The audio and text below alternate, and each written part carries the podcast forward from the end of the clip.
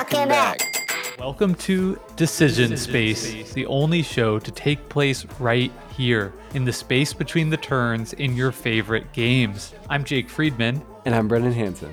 and this is the podcast about decisions in games. And this is our exploratory conversation on games we've played the most.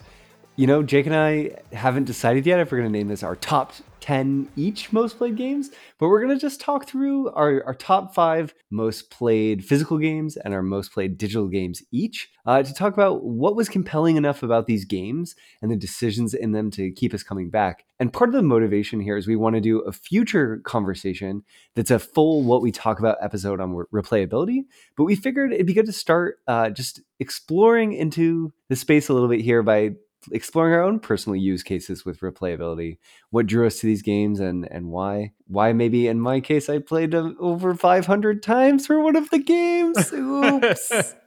Or i guess not oops so long as i had fun but that's a lot of plays. That is a ton of plays. Yeah, I think maybe we could start out with like a little bit of like a meta analysis of our own list, just like without diving into the games, just like or if there's anything that jumps out to you about yours, and I'll do the same for mine. But before we do that, we should read a review because we have a really kind review that was sent in to us, was sent into Apple Podcasts. That's even better than being sent in to us, if I'm being Yep. honest, by Hokey Bird.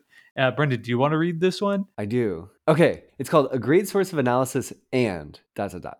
Uh, I love this podcast. As someone who loves board games and is infatuated with their design, this podcast offers a much needed avenue for true critique.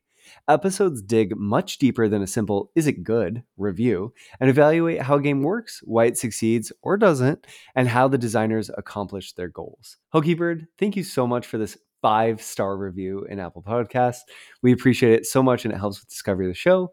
Also, I'm glad you appreciate our true critiques. I think uh, for me, I would probably give it a 10 out of 10 review. I think it Heck was yeah. that good. This is a great review. Same, 10 out of 10. Willing to read review anytime. Yeah. so if you want to help us continue to grow our podcast, a great way to do it is to leave a review. But let's leave that there and jump into our main topic a discussion of the games we've replayed the most. Okay, so Jake, you talked about wanting to have a meta conversation. And I feel like something we have to get out of the way at the very beginning is just the time constraints of games, right? There's a reason why neither of us have a game that takes over four, four hours to play on our list. Just like there's a certain thing about replayability in games that like the shorter a game is, the more likely I'm going to have played it a ton if it kind of hooks my brain. Which isn't to say necessarily that like if there's a really long game that I really loved, it might not eventually get here. But for me, most of the games on my list tend to be medium or lightweight games. That's true for me. And it brings up an important point that this list might be different. I'm not sure how different it would be, honestly, but I was thinking about the number of times I've played a game, right? For replayability, which is technically different than like number of hours spent in a game, right? If you play a Feast for Odin four times, that's Right, yeah. equivalent time that you could play uh I don't know, can't stop 25 times. Yeah, yeah. Uh, and so that would mean Can't Stop would be the game making this list and not a Feast for Odin. So I do think there's something to be said for longer games. Uh, you don't have to play them as much to get just as much enjoyment out of them. So I don't want people listening to this think like, okay, these guys hate longer games because I don't think that's what's going on here. I don't think so either, but I think there is something interesting about not all short games that I ever play, right? End up being games that I replay a ton. So what is it about these short to medium weight games, even though I can, you know, experience a full play of them in maybe less than an hour? What about them makes me want to keep coming back to them, maybe say four times rather than playing a game like a Feast for Odin? Uh, not that I wouldn't play a Feast for Odin or enjoy it, but just like what specifically about these? But I, I think you're right. That's not the, that's not like, make a false equivalency between like just because we play it a lot means it's better. I, I'm on the same page with you too. Do you think I want to ask you because I know Feast for Odin is one of your favorite games. Do you think that if you just looked at time played, it would compare equitably with some of these games on the list that you've played a lot, or how does that work? Because something here too is like short games are easier to fit into your life, so you can replay them more often just by like function of like time constraints and not always Yeah. being able to play games. It's a good question. I think that it it might come up close. close. to some of the games at the bottom of my Okay. physically most played games. So we Yeah. as you mentioned, we did our five most played digital games and our five most played physical games. Uh, and for me, I'm not a meticulous logger of plays. Yeah. So with the digital games, I can tell you exactly how many times I played each of these games because it's logged for me on the platforms I'm playing them on. But for physical games, I had to I just made an educated guess. Like I Yeah, looked at my shelf of games and thought, I think these are the ones that I've played the most that makes sense to to include on this list. Like I haven't played Uno the most, but if I, I basically am not including things that I played like before 2015 when I first learned about the modern board game hobby. Sure. No, that makes a ton of sense. I think I'm very much in the same boat. I kind of I used to log very meticulously and then I stopped completely because it I found it to just be deterring from my fun. At the end of a session instead of talking about games, I would just like go log games and be like, "Okay, and who won and how many points we have?"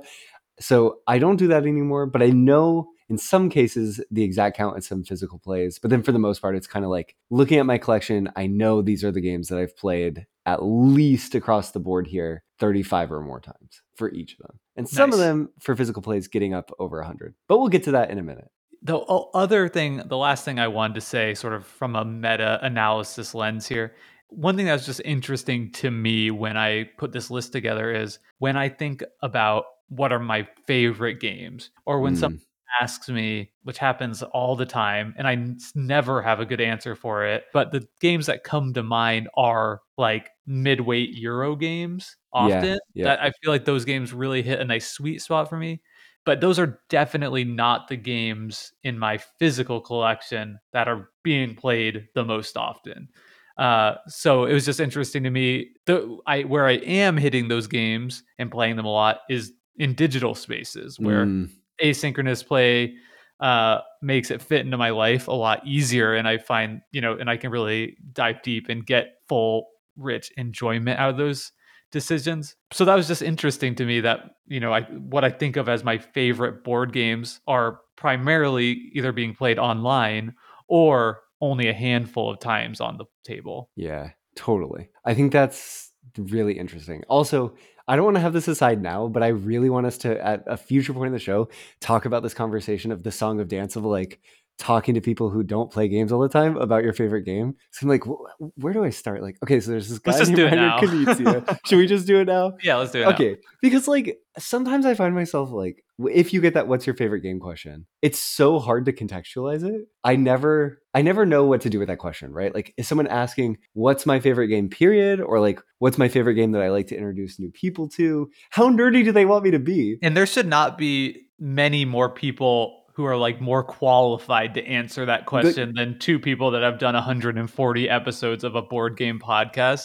And Yep. yet my mind still goes completely blank. I, I know the answer I give the most is uh the Castles of Burgundy, Yeah, just because that's like such a comfort game for me. It's always hovering around my top five, top three games. I've played it a lot, as it'll come up later on this list. So I- I tend to go there, but it's it's an unsatisfying answer for me because I would I wouldn't want them to go pick up Castles of Burgundy if they've never Yeah. played a you know modern Euro style board game before.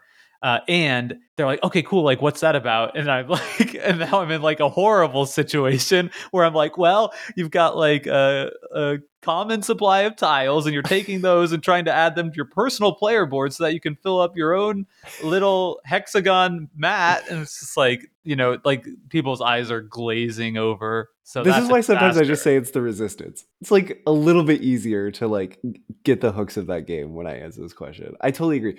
Other times though, when I answer it, Jake, I'll go, "Oh, it's hard for me to pick a favorite game, but I could tell you about my favorite designer." And then I try to talk about Reiner Knizia, and then people just look at me with really glazed eyes, and they're like, "What name did you just say?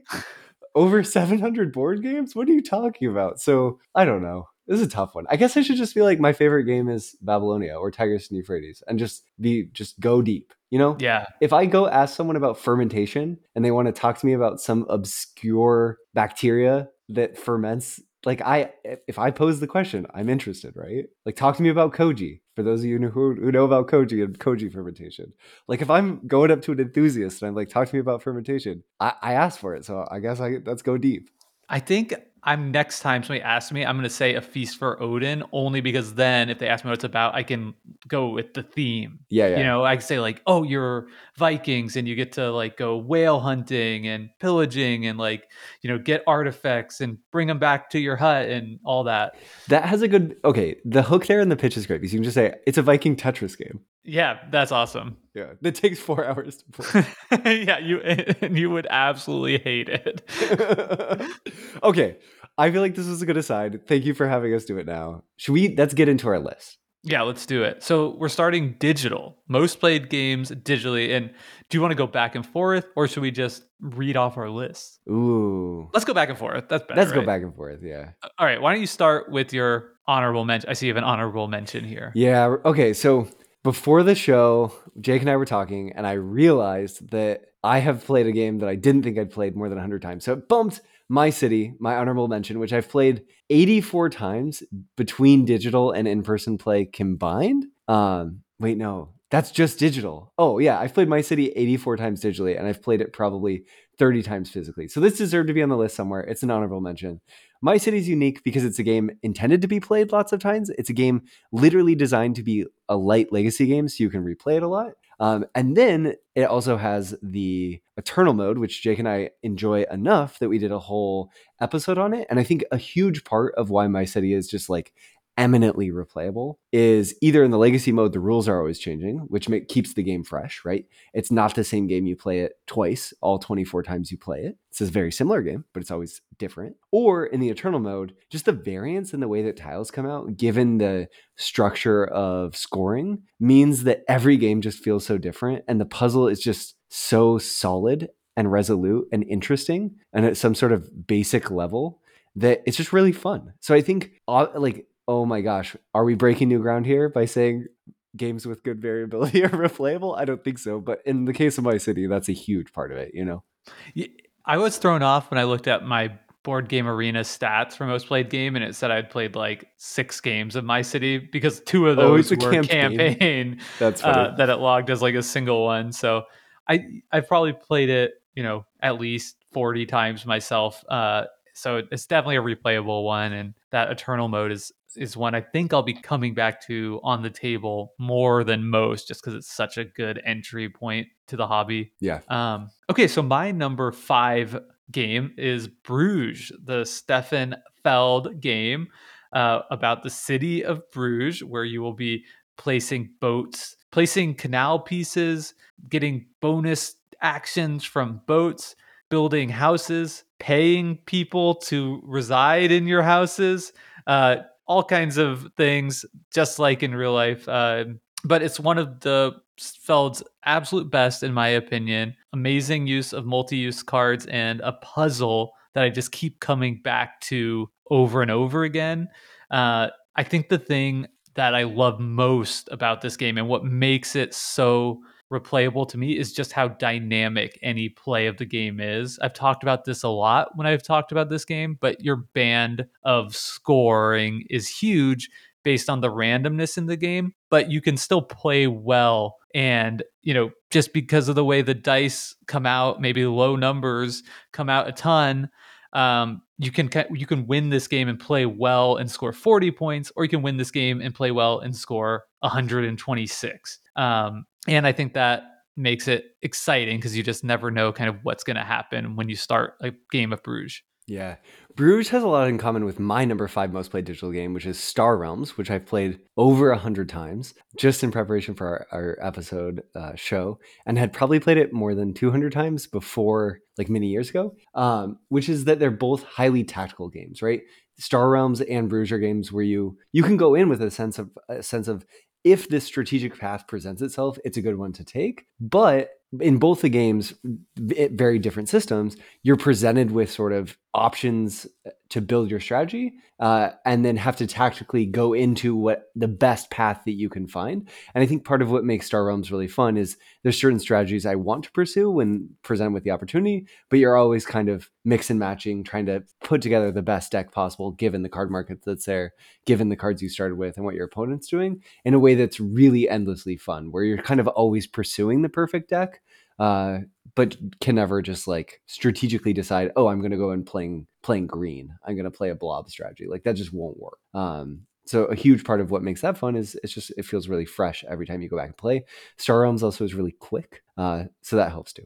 Okay, how much of the replayability of Star Realms to you is that it has a really great app implementation that like logs your victories and successes, Yeah. and you can rank up.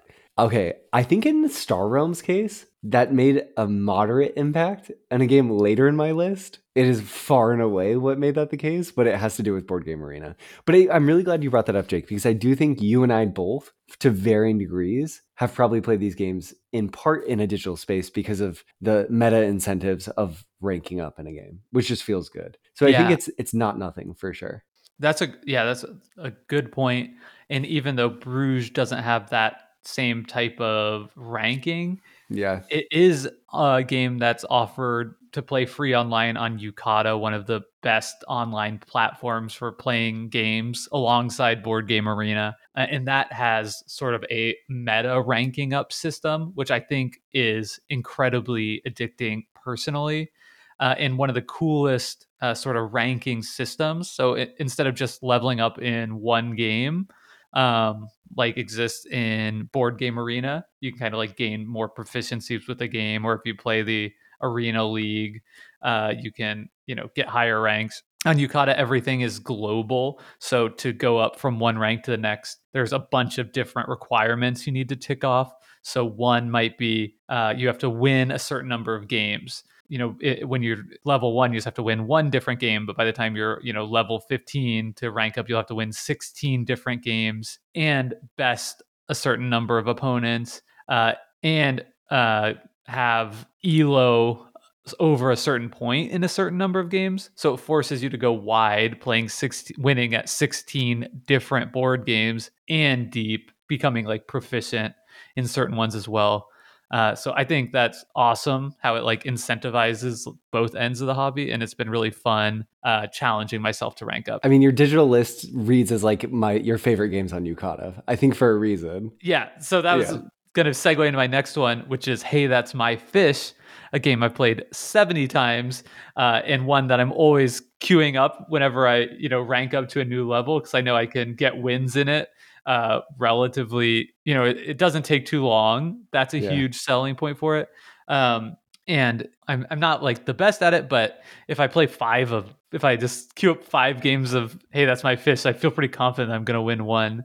Uh, but anyway, hey, that's my fish uh, is an ep- a podcast is a game that we've also had a podcast episode about, just like Bruges and Star Realm. So that's another uh, maybe a meta trend we're noticing that uh, games that we had an episode on and prepared for are Yeah. showing up on these digital lists. Um, but it's a game, uh, an area control game where you have penguin figures on a board of hexagon tiles uh, that have fish on them. And whenever you land on a tile, you take it off the board and add it to your personal supply of fish. And it's possible to cut off your opponents and leave them uh, isolated on a small iceberg. And while you scoop up all the rest of the fish. So it's a very satisfying, very confrontational uh, area control game that I absolutely love. And it's also perfect for digital play because it's a, just an absolute pain in the ass to set up that hex board on the table for a game that then it's like the quintessential game that takes as long to set up as it does to play. Yep. But it's really fun when you're making the decisions in the yeah, it's really fun to play. Yeah. Okay, so my next, my number four most played digital game is the uh, Lost Ruins of Arnak. This is a game that I've played 117 times on Board Game Arena.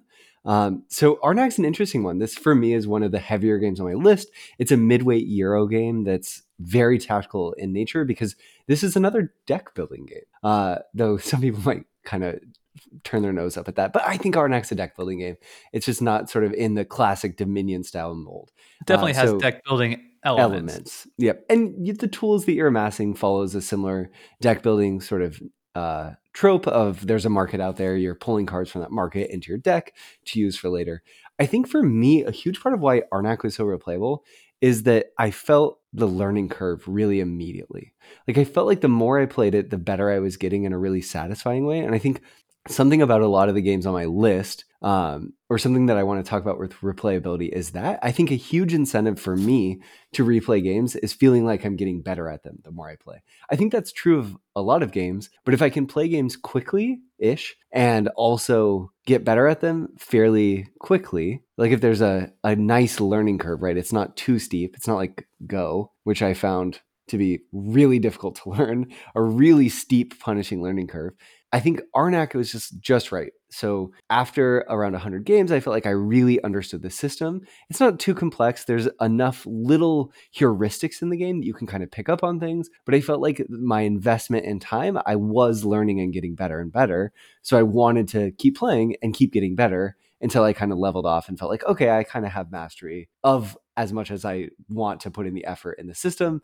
Any more learning beyond this point, I'd probably have to study and invest more time than I want uh, to like really overanalyze the cards, overanalyze everything that's going on in a way that would take the fun out of it a little bit.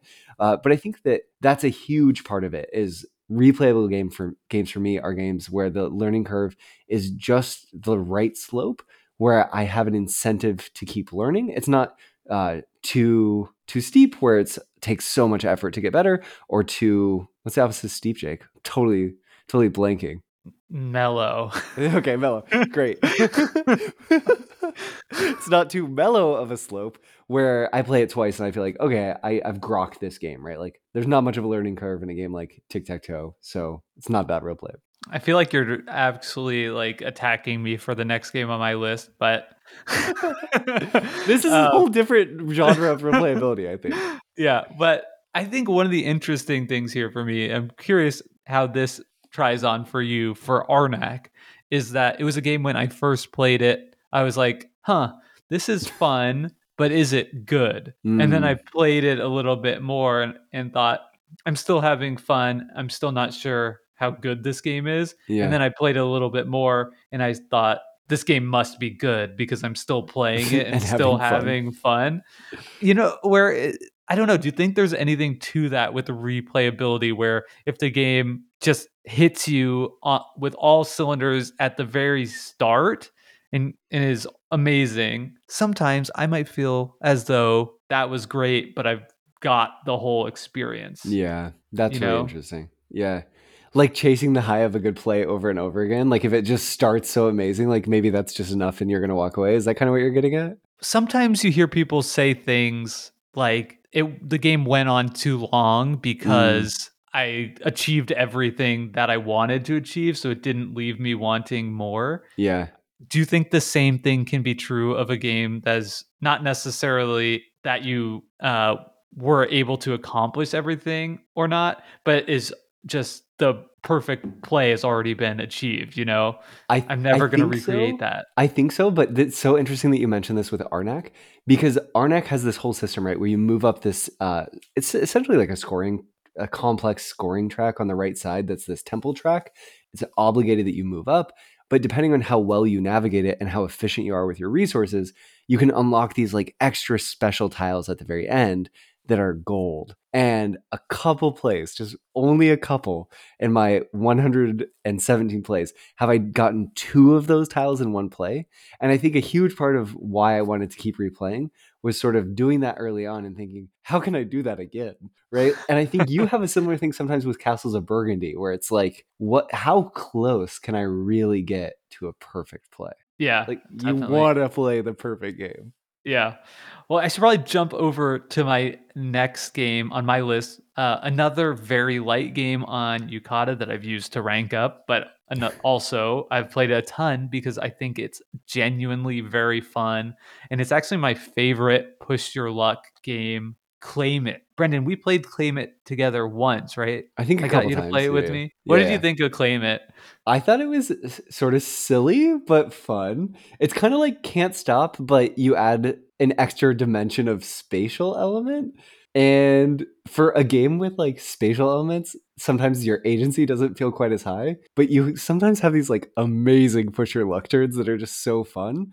So I think that I totally understand why this is one of your most replayed games, especially push luck games are just good in digital. You some like they go faster. You can just push a button and see the outcome. You don't have to like pick up and roll dice, think through all your options. They're easier to see. Um, yeah, I don't know. I think claim it's fun. I think claim it's another word where it's sort of like seeing what could happen and watching that borne out in the play of it is just fun because the bell curve of bad and good turns is so fully expressed in the play. Can't stop with a spatial element is exactly what it is. For Yeah. those who don't know, you roll three dice and two you will place on the edge of a grid, so the x axis and the y axis, and where those two over intersect each other, uh, you can place your own marker and claim that area of the board.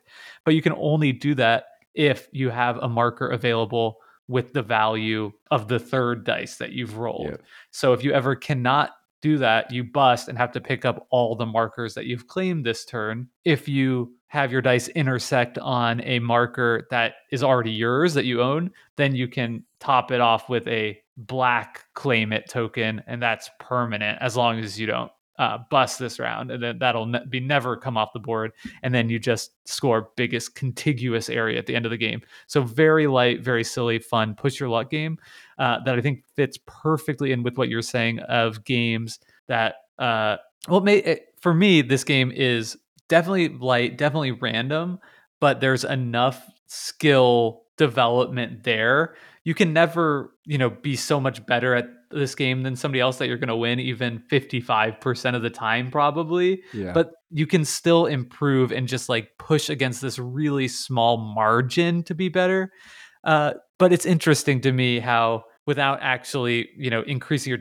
your overall win percentage that much there's a ton of ability to improve within the smallest like links of this skill chain if that Yep. makes sense Totally. And I think that's so interesting because the next game on my list is Tigris and Euphrates, a game I've played more than 123 times digitally and on the table even more.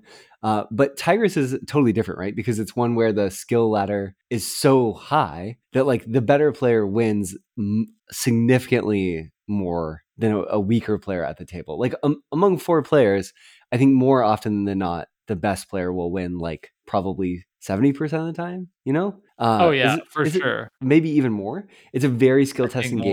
yeah Yeah, this is one where there's a lot of a lot of uh, variance because you're drawing a hand of tiles that are going to dictate uh, the moves that you can take or the strategic paths that you can take. So there's lots of uh, skill in sort of learning how to play your hand, learning how to observe the table and figure out what other people's objectives are and how you're going to try to manipulate the shape of the board to get there. Tigris is one where the learning curve is somewhat steep and somewhat long, but it, the decision space is just so big and so open. There's so many tactics that you can learn, uh, so many different strategic sort of. Uh, I don't want to say like it's not just like set strategies, but sort of like strategic. Um, like it's chess like in a way Yeah. right you kind of and that's what i was going to ask you for this one is is part of the replayability in learning different openings and ways to counter them as in chess obviously an extremely replayable game to millions of people yeah. does this have that makes it replayable to you I think I think the openings are a huge part of it now that I think of it more. It's really fun to be able to play the game more and understand and think through, okay, given the board state after opening, everyone sort of open in this way, how should I approach how aggressive I want to be based on my first tile draws, how defensive I need to be, when is my moment to sort of push. Um, you have these really important tiles that are catastrophe tiles that let you meaningfully reshape the board, but you only have two of them. So it's this like very agency increasing mechanism because you can use them rarely, but they'll impact the board really greatly. That ends up being really skill testing. Um, I, th- I think that's for sure a part of it, Jake. Another huge part of it is it just feels really good to win. I think Tigris and Euphrates is a game I, I like to play where um, there's two versions. You can play with uh, hidden scoring or revealed scoring. Uh, I really like it with hidden scoring. It makes the reveal at the end very fun. So there's just a lot of tension all the way throughout the game. Um, I don't know. I don't know if I'll ever get tired of it. There's something that is just like endlessly interesting about it to me. And I feel like I'm just constantly getting better. Like I feel like if I played Tigris 500 more times, I would be significantly better than I am now. In fact, I can't believe I'm not playing a game right now on Board Game Arena. I need to go start one. Brendan has been in the over 100 plays this entire list, but I'm only getting there now with my second most played digital game, The Castles of Burgundy, at 144 plays. We already talked about this game earlier in the podcast, but I think part of the thing that makes this game replayable to me uh, is that it's a very comforting game to me. I know mm. it so well. Yeah. I have such well defined heuristics that I can just play this game and I'll, I'll in some ways, you know, not even think and just have have a really good time. Of course, there are still interesting decisions uh, that that make it fun, that make me stop and consider and think, "Wow, I don't know if I've seen this exact situation before." But I also think the bigger part of it, quite honestly, is is the emotional aspect of this game being one of the first ones that really hooked me in, with Euro games. Period.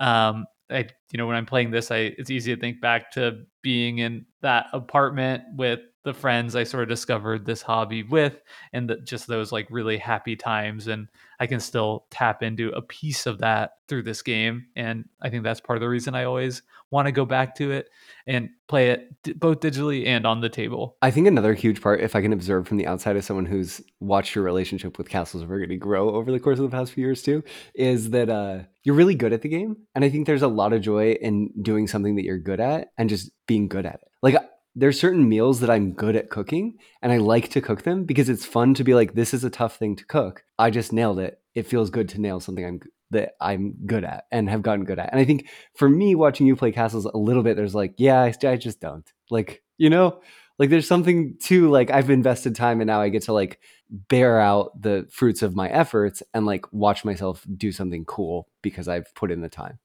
I think you're right about that. And it's nice in a game like Castles of Burgundy, as I'm sure it is in a game like Tigris and Euphrates, in that it's a game that a lot of people play mm. and a lot of people care about, right? Yeah. So it's you'll always be able to find people who are also really good, good at the game yeah. to like match wits with. And that's part of the thing that makes it fun. It's not just dunking on inexperienced newbies, but you know, there's a ton of really good players in our Discord uh, that sometimes I win, sometimes I don't, but playing against them is a really enjoyable experience. Yeah, totally. Okay, should we? Well, no, we shouldn't do it. Well, my number f- four most played game is Jake's, and my number one. Game. Yeah, yeah. Should we so just do it together? Yeah. Okay, so I've played this game 138 times, and I played 185 times, and it's a game that came out just this year. Did we cover it on the show? So people already know probably what we're talking about. Uh, probably our game of the year challengers. Yeah. We, I feel like we've talked almost ad nauseum about challengers on the show at this point.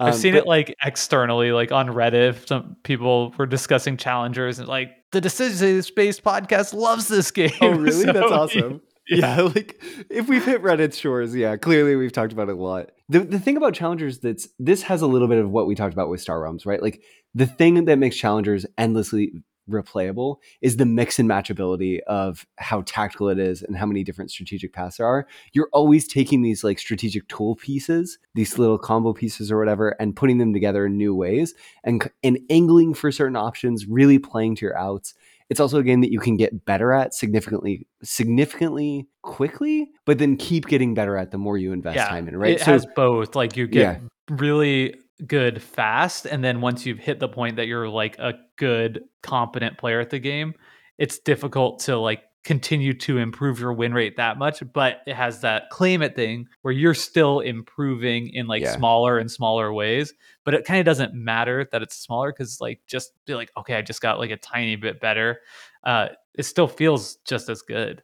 And Challengers 100% has the joy of that you experience of like playing Claim It and having one of those like bombastic, amazing turns where it's like, how did this just happen? My luck is so good. Because in Challengers, sometimes you just open a bonkers combo and you just like roll over the whole game and it feels amazing. And there's something really fun about playing games that play somewhat quickly when sometimes you just open a juicy, disgusting deck or juicy, disgusting combos and you get to experience it and play. Like there's something really empowering about that. That's fun. It's I feel like Challengers is hitting a ton of the things we've talked about in the other games. Yeah. Right? It has like a really satisfying uh Learning curve. skill arc, learning curve. Yep. uh it's has it makes you kind of hunt for that perfect deck right Yeah. and that those like moments where you just like achieve something great you want to like keep going back to try to try to hit that uh it's a real a relatively fast game that if i'm being honest probably plays it's really fun to play in person but the fact that you can play it in 20 minutes on a digital implementation makes it maybe even best there or you know i don't know. Not probably my my best experiences with challengers has still been playing in person but you know it's just amazing to play online because of like how much it gets all the administrative burden of dealing out cards shuffling cards out of your way. Um and yeah so i mean maybe it's not a big surprise that it's been so replayable to us beyond loving the game because it does hit all of these other boxes we've been talking about Yep. And interestingly, Jake, for me, okay, Star Realms has drafting, more or less. You're drafting from an open tableau. Arnak has drafting. Challengers has drafting. And then my number one most played game digitally is a drafting game that I played 726 times on Board Game Arena. Oh, it's Seven Wonders. This is okay. So Seven Wonders, I think is a, is a, the more I've played it, which I guess I can say since I've played it 726 times, is a good game. It's fine. It's pretty good. I like it a lot. I think. And no, I- it's pretty good. But I think the thing about Seven Wonders and why I've played it 726 times is because it's fast. A, uh, it's a game you can play in under 10 minutes on Board Game Arena. It's also drafting games are just fun for what I just talked about. Like there are times where you just pop off in a way that's really exciting. Chasing those those sort of edge case tail outcomes are fun. It's also a game with a somewhat like a good learning curve. You can get better at Seven Wonders. As you learn the card pool, you can make more meaningful decisions. And this is a game where n- no doubt chasing ranking on Board Game Arena made me play it more. Because for a while I was like, I'm gonna try to get over 400 ELO or whatever, and I got sort of way too into it, being like, I'm gonna grind and really play because I think I can push myself there and then would like got there, then fell back, did the whole thing. But I like Seven Wonders. I think it's relaxing in a way that uh, a lot of games aren't because it's somewhat solitary. You're doing a little bit of trading. You're you're looking at your direct neighbors for potential conflicts. You just look at other people's cards because you're drafting from a shared pool. But for the most part, it's not too inter- interactive. This is one Jake that's just like a comfort game at this point for me, where I don't. It's kind of like Castles of Burgundy for you, where I don't have to think about it too much. I can kind of see what happens. I think though, now that I've played it 100, 726 times, I've played it enough. At this point, I'd rather play something else. It's fascinating to me that uh, this is the only game in this list that we haven't covered on the podcast. I know. If I had played a game that many times, I would be demanding, you know. and and also interestingly, I've never played it even once. Oh, really? So yeah, this is Seven Wonders was probably my third or fourth sort of modern board game that I bought too. So I think that contributed to it. yeah. I played it a lot back then, and it was one where I was like always trying to get my friends to play it, but it was a little bit of an extra step for them. Though if I brought Keyflower or this, which literally used to happen, everyone would be like, "Oh, Seven Wonders, keep that box away from us."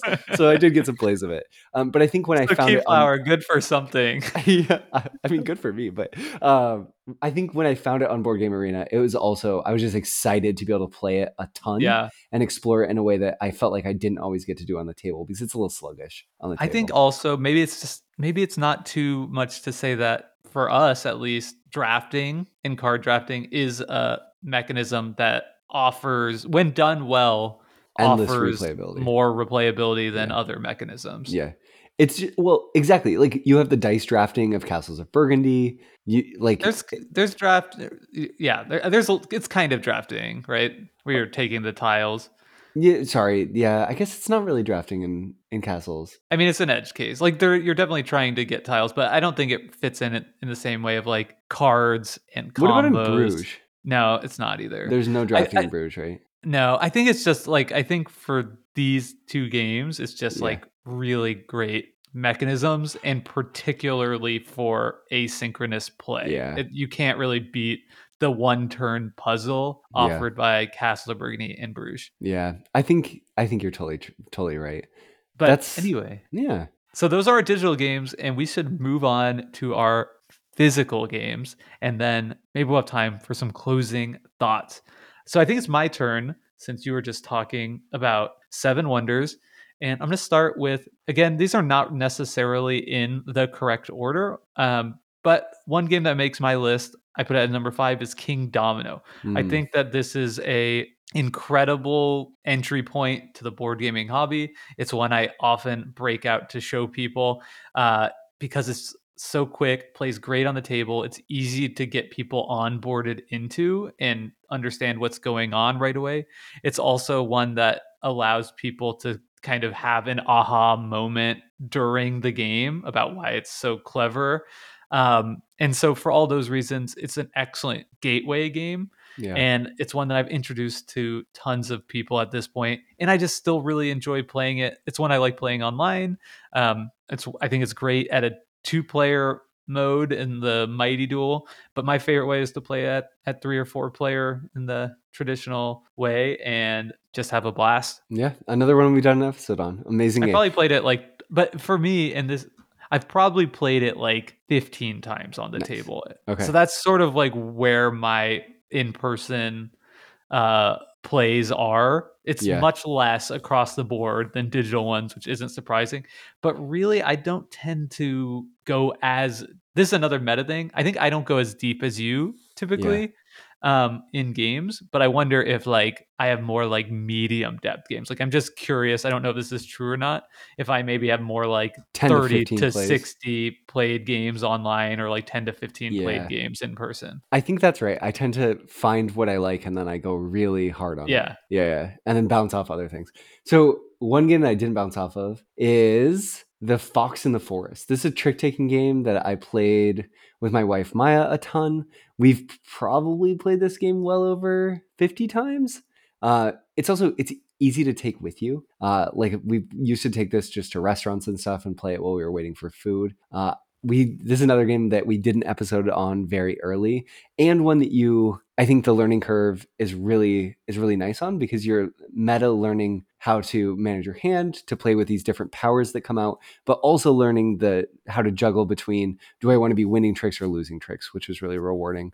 I think the other thing about the Fox and the Forest is it's just like with trick taking games, it kind of has the similar thing of being hyper tactical in terms of your delta hand and then you have to figure out how to get out of it. In the same way when you're playing a drafting game you're dealt hand and you have to figure out how to get out of it more or less right? Like get the best path out of it. Both these sort of genres kind of dip their toes into that space Yeah. I put Fox in the Forest on my list too as number four. And for similar reasons as Kingdomino, um, this was one that I played a ton with my wife, which is kind of rare for me. We don't tend to play games together that often. Um, but this was a two player game that we did uh, kind of get into a pattern of playing a lot. Uh, eventually, it fell out of favor with us. So I wouldn't say it's kind of one of my favorite games in the same way as it is for you though I do think it's an incredible. I think it, it's like a game where it's like you can't fault the design. It's like a Yeah. perfect design. it is a perfect design yeah. Um, but I just don't know that it worked works as well for me. Um, but it's still one I've played a ton and makes this list. I've probably played about twenty times. Okay, I have two quick caveats. One, listeners don't know this, but I just reordered my list, and I think I want to make it clear, Jake, that I didn't do that to preempt you. I just wanted to get it in the actual order of most played because I moved Fox the Forest to the bottom. So I didn't do that so I could just talk about it first. So I got to get that off my chest. And then number two is caveat for me. I'm not including Ramen Ramen, Enchanted Plumes, or Unrest in my list. Those are games of my own design. Uh, so I've played all of those games easily over 200 times. I think Enchanted Plumes I've probably played over 500 times. Uh, I don't want to venture a guess about the other two and be wrong. Uh, but I, I just I didn't feel like I should include those here. I think playtesting games is a, kind of a different beast, uh, so I didn't want to include them. But I've played those games probably more than any other games in my entire life on the table, which is I think how it should probably be. Okay, my next game is Babylonia. So Tigris and Euphrates, I've played a ton in digital. Babylonia has a really good two-player version that makes it easier to get to the table for me uh, in a physical play than a game like Tigris and Euphrates. I love both these games; they're really different. Maya and I, my wife, got really into Babylonia together last year and played it probably 40 to 50 times between the two of us and then also playing with other people. This is another one where there's an episode on the show where we discuss Babylonia, but in this instance, the we is not Jake and I, but Maya and I. Babylonia is fun. Hey, you have a hand of tiles. It's different every time. The cities and the incentives are always shifting. So, like, literally, the fun of replaying Babylonia for me is that it the variability is just so good. Like, there's no other way to put it. It's just great. Number three for me is a game that is replayable by demand. Okay. It's a game that I had to unburden myself from owning because it was the only thing my friends ever wanted to play when they came over. And it's Monikers, a very silly party game uh, where you have to guess cards that your opponents will be either uh, giving clues about verbally in the second round, one word clue, and in the third third round charades for uh, where it really feels like you're creating an inside joke with your friends in the short time it takes to play the game. Monikers is awesome. It's a really fun game. I probably played it 25, 30 times. Um, and I still enjoy playing it, but I enjoy being the person requesting the game went over somewhere else as opposed to uh, have you ever had that where like a game becomes so popular with friends and that they even like it more than you and then you have to say just like done bringing Yeah. this out Definitely. Yeah. But in this case, I love so I don't play monikers, I play celebrity. And I think if I had a physical thing around, I would have remembered to put it on my list because I've also played this game a million times.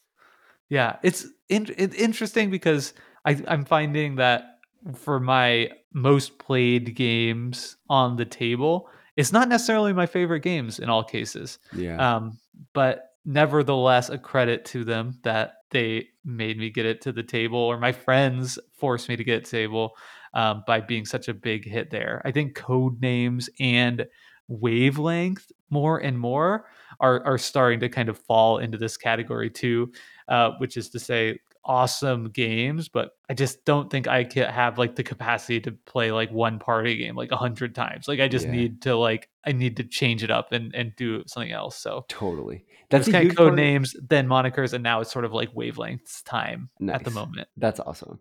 That's a huge part of just the difference with physical games, right? Is because you're limited by the people you have, the time that you have, the space that you have. So I think that's why you're sort of we're having this like, oh, this isn't one of my favorite games, but it's one of the easiest to get to the table, so that's why it's on my list. Or Yeah, groups, it becomes the lowest common denominator that makes everyone happy, so we play it a lot, right? great point. Mhm. Um, for me, the next game on my list is one that shockingly we don't talk about on the show that much, um, and it's Dominion. So I, Maya and I got super into Dominion before the Fox in the Forest and Babylonia.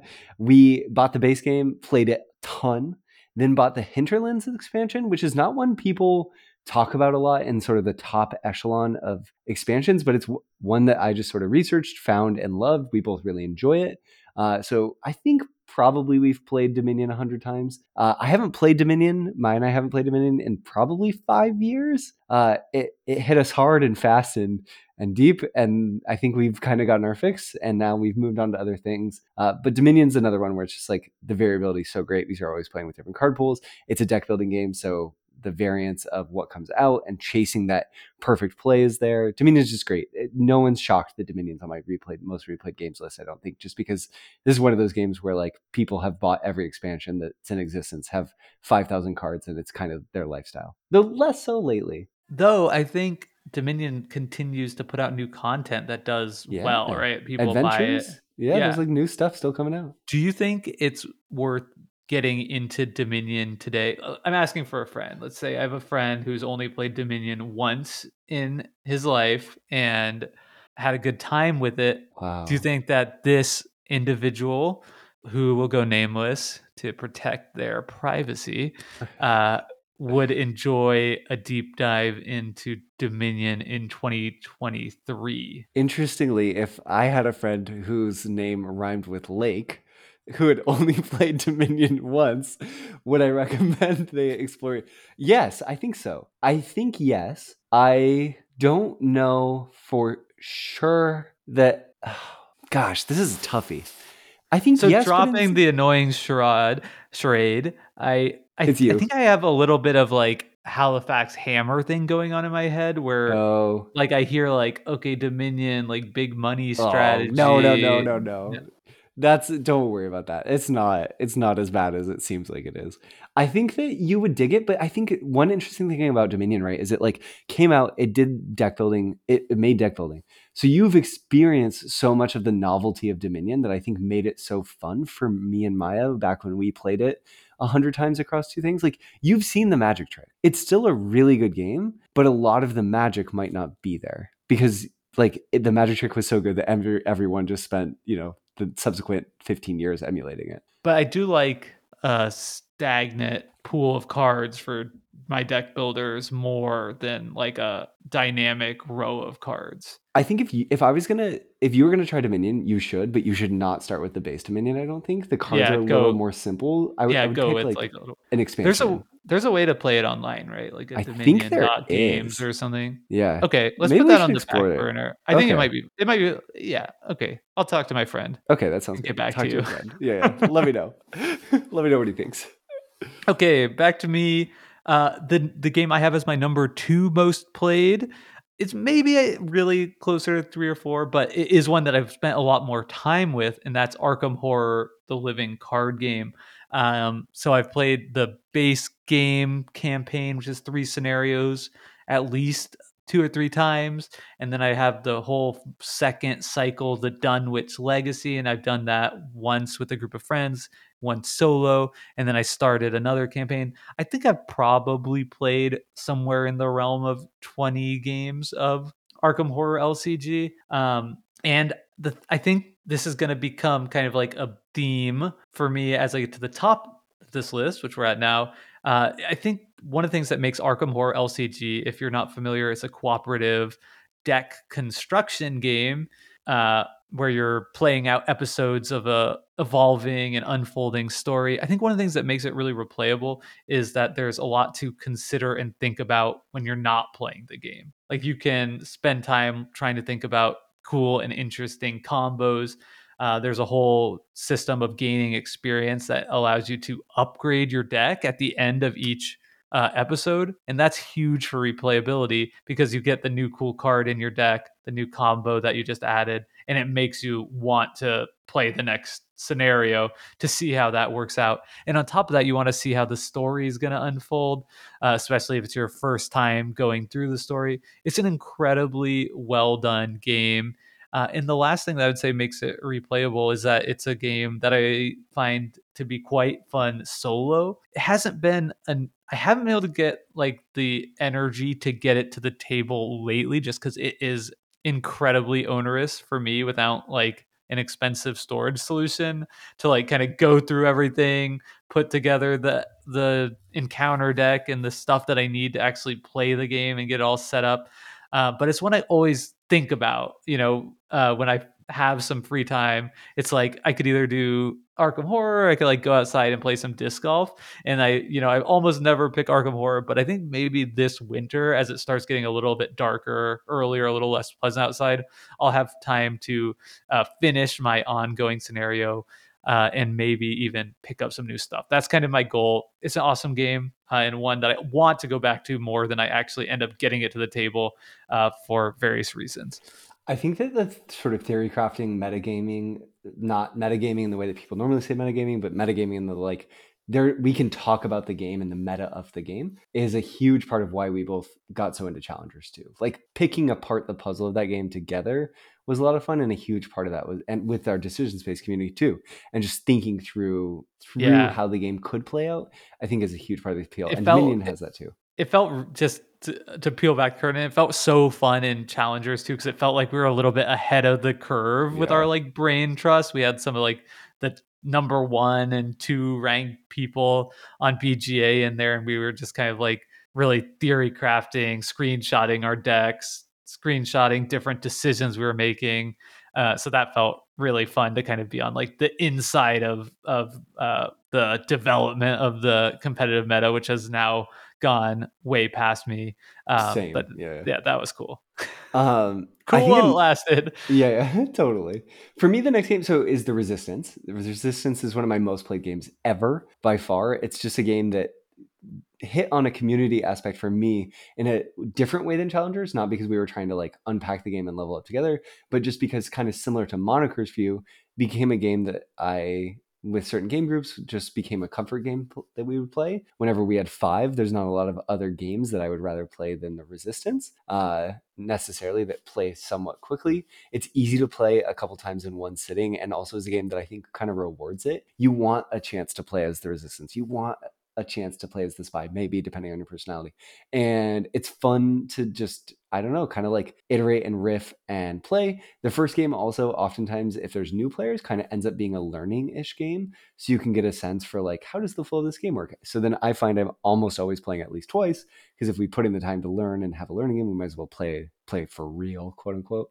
Um, the resistance never gets bored because it's about trying to understand your friends and lie to your friends which is an interesting thing to explore um, and betrayal and sadness and also joy when you make it when you make it work we might cover it on the show one day i don't know resistance is awesome Yeah, this is it another is. one it's like the fox and the force in my mind it's like a perfect game so it's It- easy to play It could easily have been on my list too. I I wouldn't be surprised if if it is in my top five. It's probably right on the edge of of any of these games yeah because I've had a night or two of playing Resistance like five times. yeah uh, and that so that gets up there pretty quickly. Yeah, it's a it's a great game, uh, and I always say this. It's sort of my. Uh, I feel like it's like the board game that will like teach you the most important lesson about life. You know, I feel like it should be like part of ed our like education system. Like play this game, and then you'll know what it's like to be like accused of a crime. yeah totally Um, so my number one, I kind of did a cheat here. I did Keyforge slash Magic the Gathering.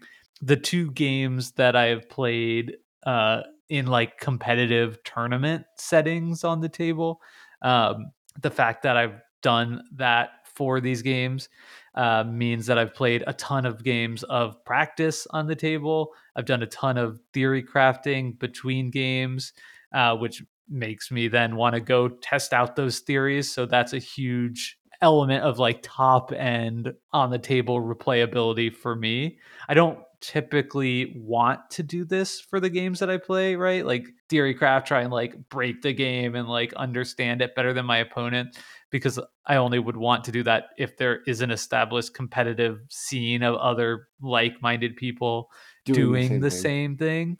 You know, it would not be fun if I, you know, whatever random Euro game we were playing at game night, if I, you know, tried to learn all the strategies ahead of time so I could like beat my group, like I wouldn't do that.